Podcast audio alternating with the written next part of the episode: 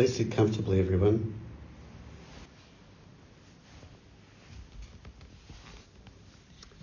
So I just wanted to um, say a few brief words tonight about the um, situation, the, the context that we're in. You know, we're still in um, COVID lockdown and uh, how we can practice with that. And um, I just wanted to marry that together with um, something else that um, happened during the week. Um, about a year ago, I was asked to write a paper for an American psychology journal critiquing mindfulness from a Buddhist perspective, and um, it eventually got published after a, a long delay, so it came out this week. And I hadn't looked at the article for about a year, and um, I reread it, and um, I was happy at, about what I'd written. Um, but it was also it reminded me of there's a theme that goes through my article that I wanted to um, bring out, you know, and just share as a, a Dharma talk as well. But coming to um, COVID, I don't know what week we're into COVID lockdown now, um, three or something like that, five, five, oh dear. And um, it seems uh, this the impression I get from talking to clients. You know, I do a lot of Zoom meetings with everyone through this, and there's a sense that it's somewhat a different tone to it to last year when it began. I think that when we when we were in it last year, it was a bit of a novelty, and um, and I think the novelty's worn off. with a lot of people by now, and um, there's I think there's some sense of increased anxiety or despair that um, it's going on, it's, it's, happening again, and we don't know when it's going to end, and we don't know whether it's going to come back again. And uh, it, it, does impact on people's um, social and work lives quite a lot, particularly our social life.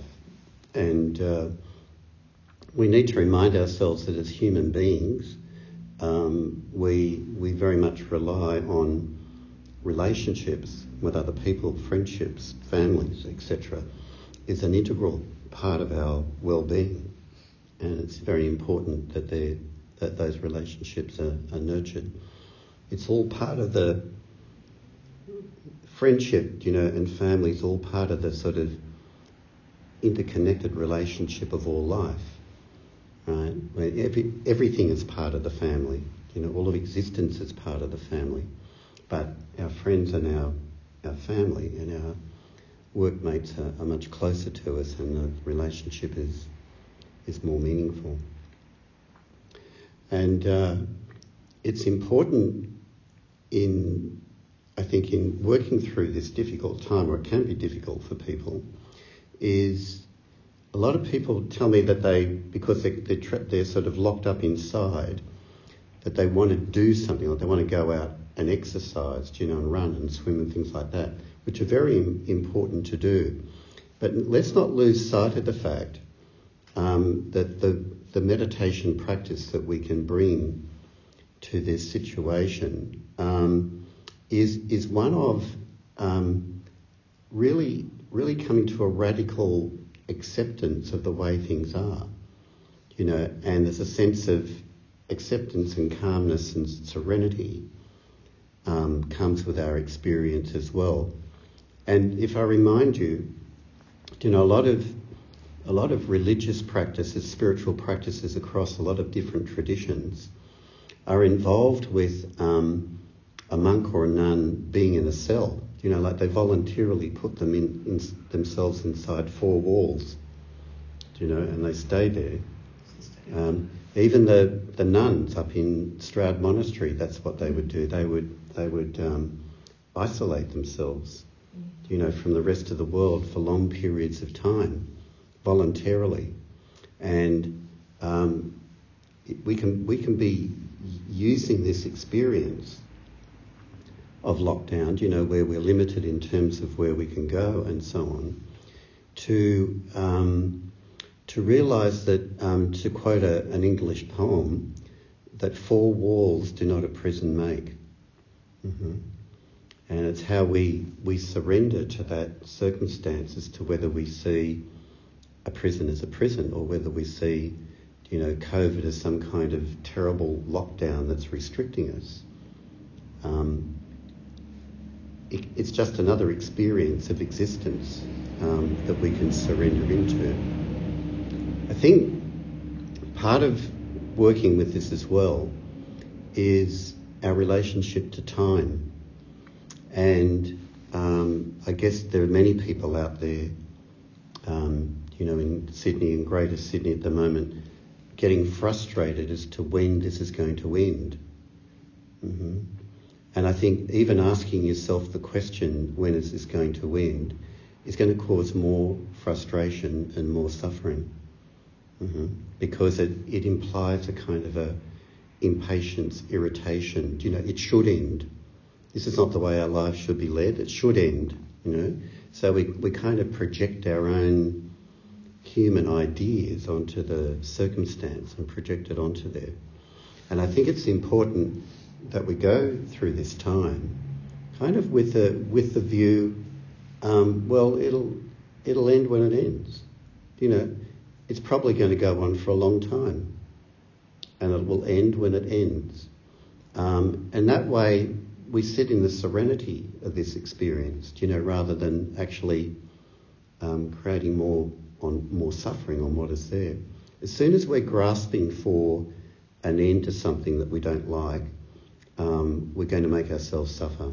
And that goes, that acceptance of the um, ongoing nature of time um, without any expectations about what something ha- ends, it goes together with zazen. You know, even, even like in a, we all know, like in a meditation period when the bells ring, or it's a long period, it's like you just got to surrender to whenever the bell's going to ring again. Uh-huh. And if you get yourself caught up in, you know, Wonder if the timekeeper's forgotten about it or whatever, um, you, you start to struggle. So it's the same, same sense of surrender to time um, in COVID as it is to doing Zazen. Further to that, to link it back into my article, um, one of the things I was emphasising in this article is that where Zen practice and other Dharma practices differ from what I refer to as, as secular mindfulness um, is that secular mindfulness tends to focus on the individual. Um, like I was mentioning the words I mentioned during Zazen at the beginning, it tends to focus in on my thoughts, my emotions, my feelings, my experience, which is fine. It's a, a place to start. Um, and it's a way of trying to develop a more accepting, non judgmental, kind relationship with yourself. Um, but Zen practice goes beyond that. Um, it's a good place to start, um, but uh, Zen practice always takes you into the vastness of time and space and the interrelatedness of everything, how everything's just so intimately entangled with everything else. You know, and that there's no there's no separation, there's an intimacy with life, not just an intimacy with your own inner experience. And and that's what we aspire to in Zen practice. And where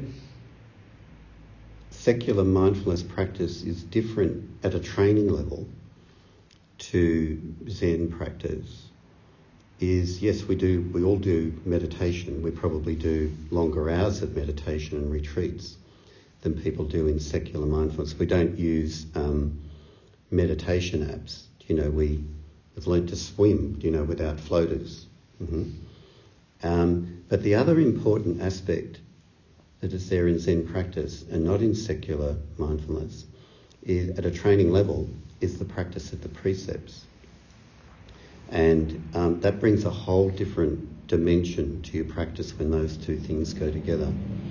Because there may be mindfulness of self, which is therapeutic, where you become much more aware of your your thoughts and your feelings and and your body sensations.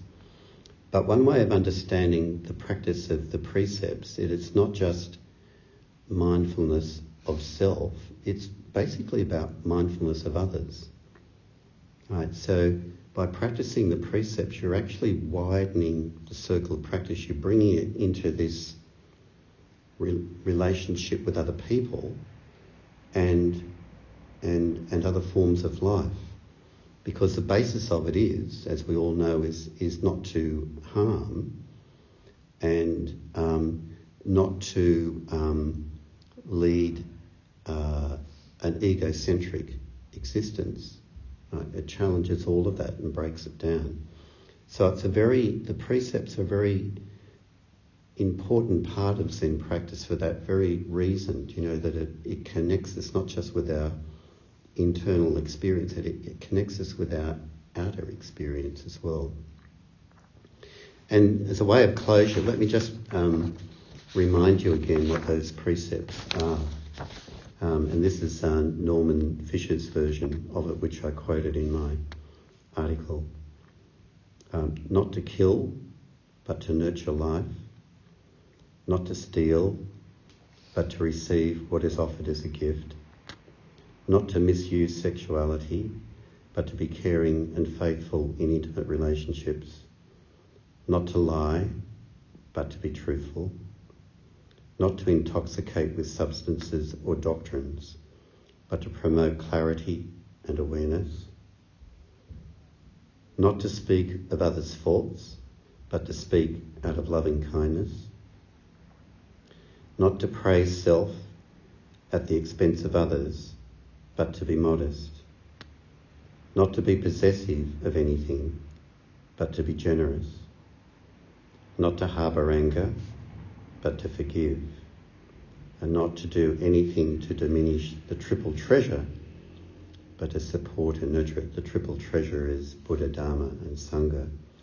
But maybe another another form of words: don't do anything to diminish the sacred, whatever that might be. And the sacred might be Dharma teachings, other teachings. But as Dogen said, um, all existence is Buddha nature all existence is sacred. Uh-huh. Um, I think one of the other things that we take out of being locked down in COVID related to all this, um, if I can just talk from my own experience, um, I miss all of you. I miss all of my Zen friends. Um, having you in real life people in the room here and and connecting with you. And I, in other areas of my life, I miss my um, my music friends and I miss my sailing friends, and um, and it's when you don't have contact with those friendships in, in your life. We may have it with our families and with our partners, but our friendship network is seriously challenged during this lockdown. And I think it's a, a time of reflection for recognizing just how important those friendships are in our life. You know, that when we, we can't actually um, connect in reality with people so easily, um, that we really value what they are. And friendship, as we all know, is a is a giving and receiving. We we give to others and they they give back to us. Um, it's a manifestation, a metaphor of, of how life is. And as human beings, it's, um, it's so uh, valuable to our well-being. So one of our vows we can add is to nurture our friendships as well.